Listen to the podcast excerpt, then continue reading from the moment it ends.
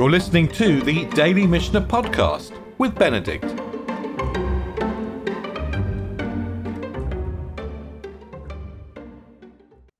We were talking yesterday about what happens if there's too much rain. Is it possible to pray that the rain will stop? And Choni, the circle maker, absolutely he refuses. He says, "Look, uh, not unless there's a um, Uh, not unless there's a flood that washes away an enormous rock, am I going to pray for less rain? But sometimes the rain falls when we're in the middle of the fast. And the the third chapter of the Mishnah actually ends on this kind of hopeful note. You know, what happens if, hey, the rain starts falling suddenly? They're fasting and rain falls. Everything is good. If the rain falls before sunrise, lo yashlimu, they don't complete the fast.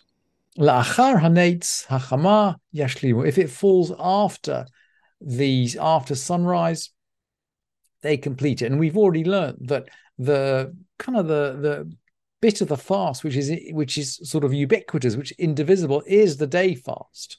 Some of the fasts only last during the day. So may, maybe the view is, look, you know, the fa- I think Rashi has this view that the the serious bit of the fast doesn't start until until sunrise. But Rabbi Eliezer is going to disagree. And by the way, according to the Rambam, we're going to follow Rabbi Eliezer. So very unusually, the halacha is actually going to follow Rabbi Eliezer in this case. Rabbi Eliezer Omer, kodem lachatzot lo yashlimu. If it rains before noon, they don't complete the fast. And it feels as if the big meal in those days was noon. In other words, you wouldn't really start fasting until noontime. I don't think these guys had I mean, I mean, you know, I think their economics were a bit different from ours. They didn't have a big breakfast.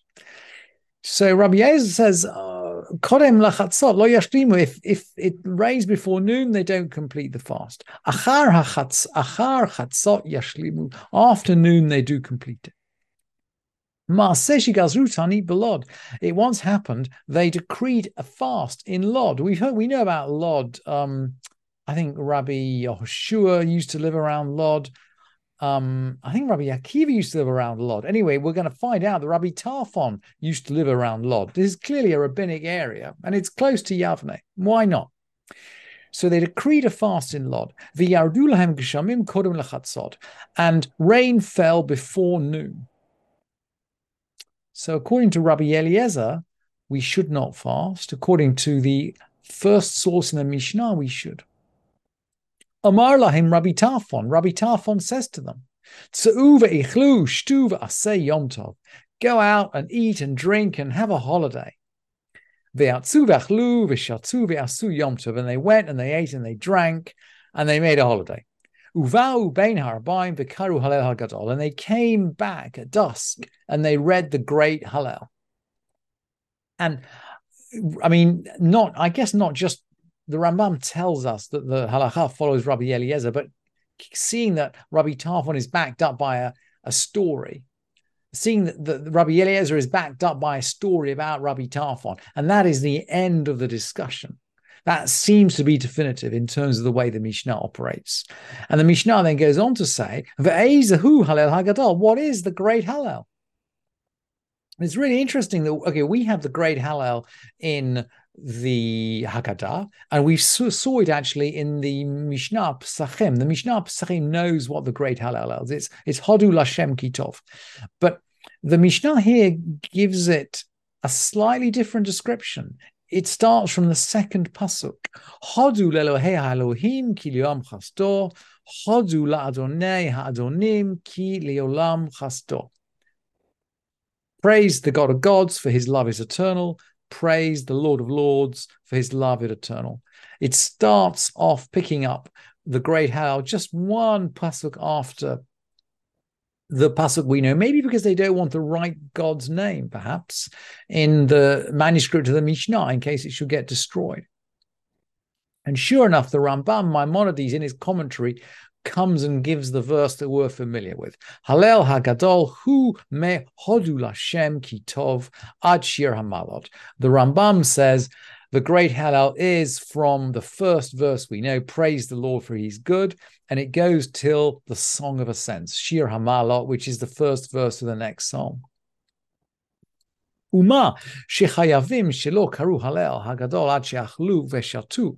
And the reason they didn't recite the great Hallel until they ate and drank is because the general principle is that we don't recite great Hallel unless we are benefesh severe, with a satiated nefesh. I'm not sure the Rambam is talking about a soul here. He might be talking about a body. Nefesh can refer to body or life, but somehow, unless we're satiated, we don't. We're not in position to really recite Hallel Hagadol. And I guess we're talking about a fast time, so maybe people have not been eating very much. The keres melea and a full stomach the halacha Rabbi Eliezer, and the halacha is according to Rabbi Eliezer. And that is the conclusion of the third chapter of Taanit. So we began with the slow process of building up the fasts. We've ended with rain falling before the fast has gone out. And now, in the fourth chapter, we're going to segue, we're going to drift into different kinds of prayer that are associated with fast days and we'll see the connection very fast.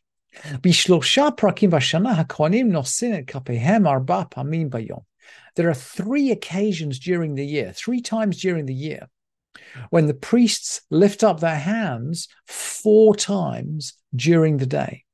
And when the Mishnah talks about the priest lifting up their hands, they mean lifting up the hands and blessing the people. We're talking about Birkat Kohanim, the priestly blessing of the people. And what are these four times? They're at Shacharit, at Musaf, at Mincha, and at Ne'ilah. Now, and this might be a little unfamiliar to us in the diaspora, because in the diaspora, the well, the priests don't lift up their hands except on Chagim. But in the land of Israel, the basic halacha is according to is as we do in the land of Israel. In the land of Israel, the priests lift up their hands whenever there is a tefillah. So it will be at Shacharit and Musaf for example, on a on a regular day when there is, as long as there is musaf. What about mincha? Well, we have a tradition. I mean, it's not. A, it's more than a tradition. It's halacha.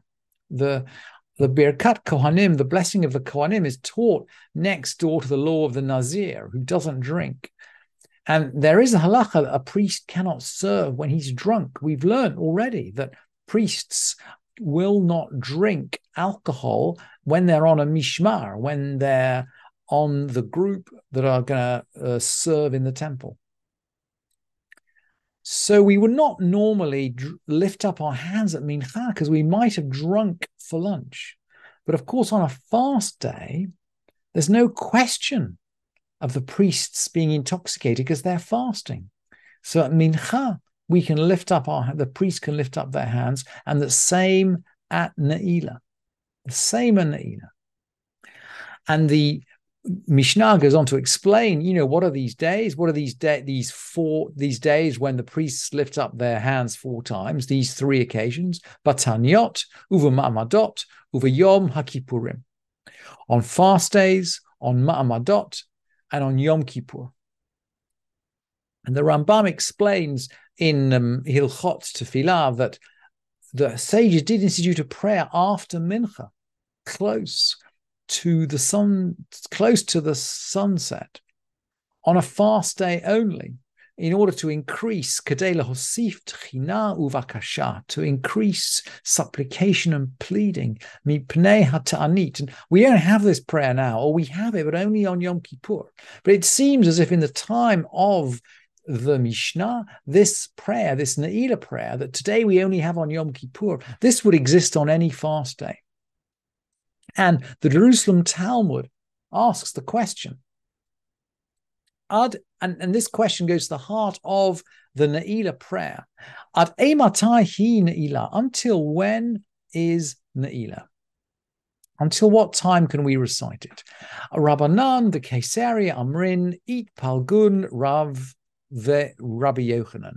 And the rabbis of Caesarea said that Ravi, Rav and Rabbi Yochanan disagreed. This is a disagreement also between Babylonia and Eretz Israel. Rav is in Babylon.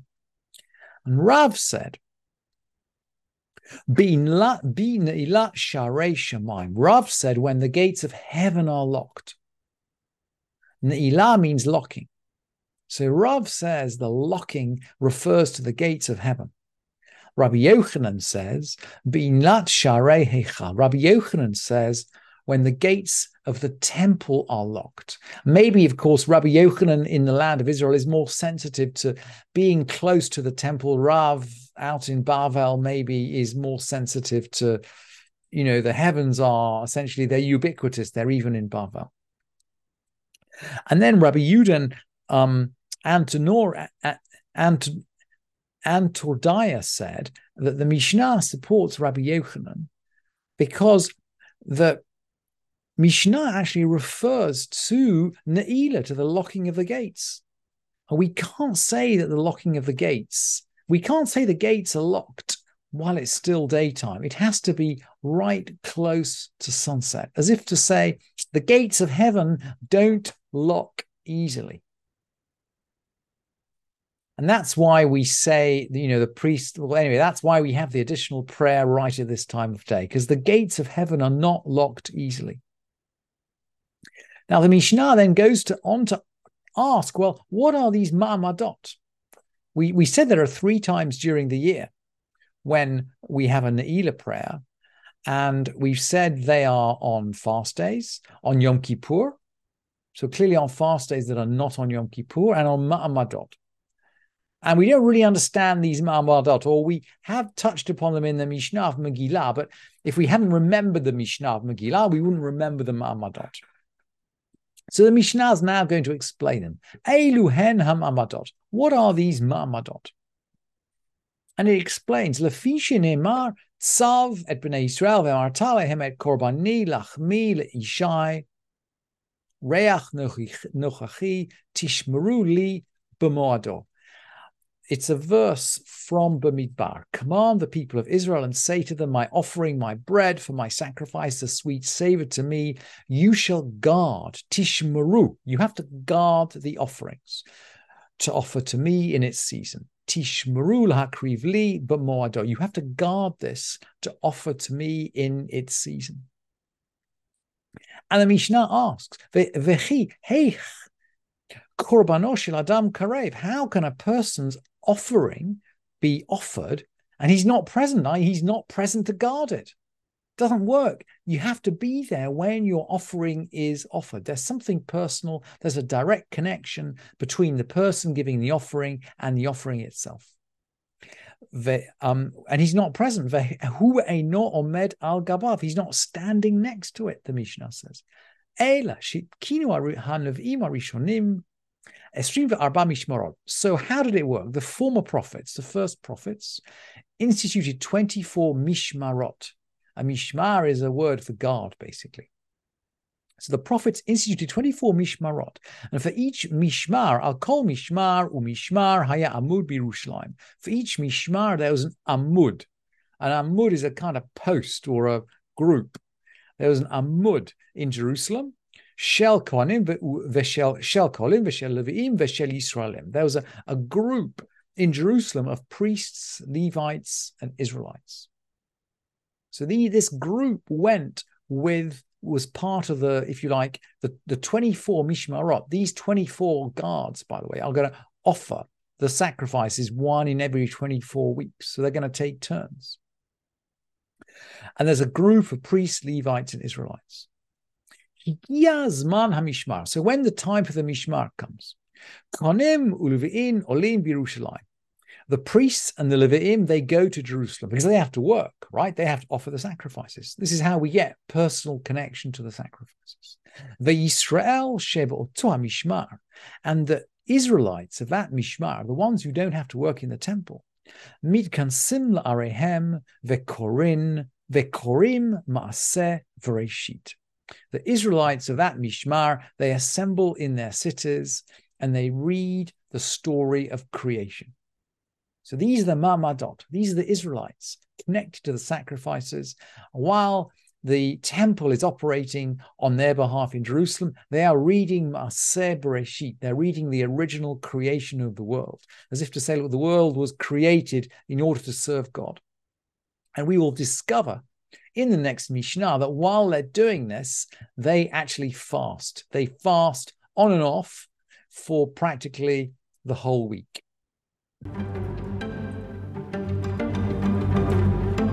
Thank you for listening to this edition of the Daily Mishnah Podcast with Benedict.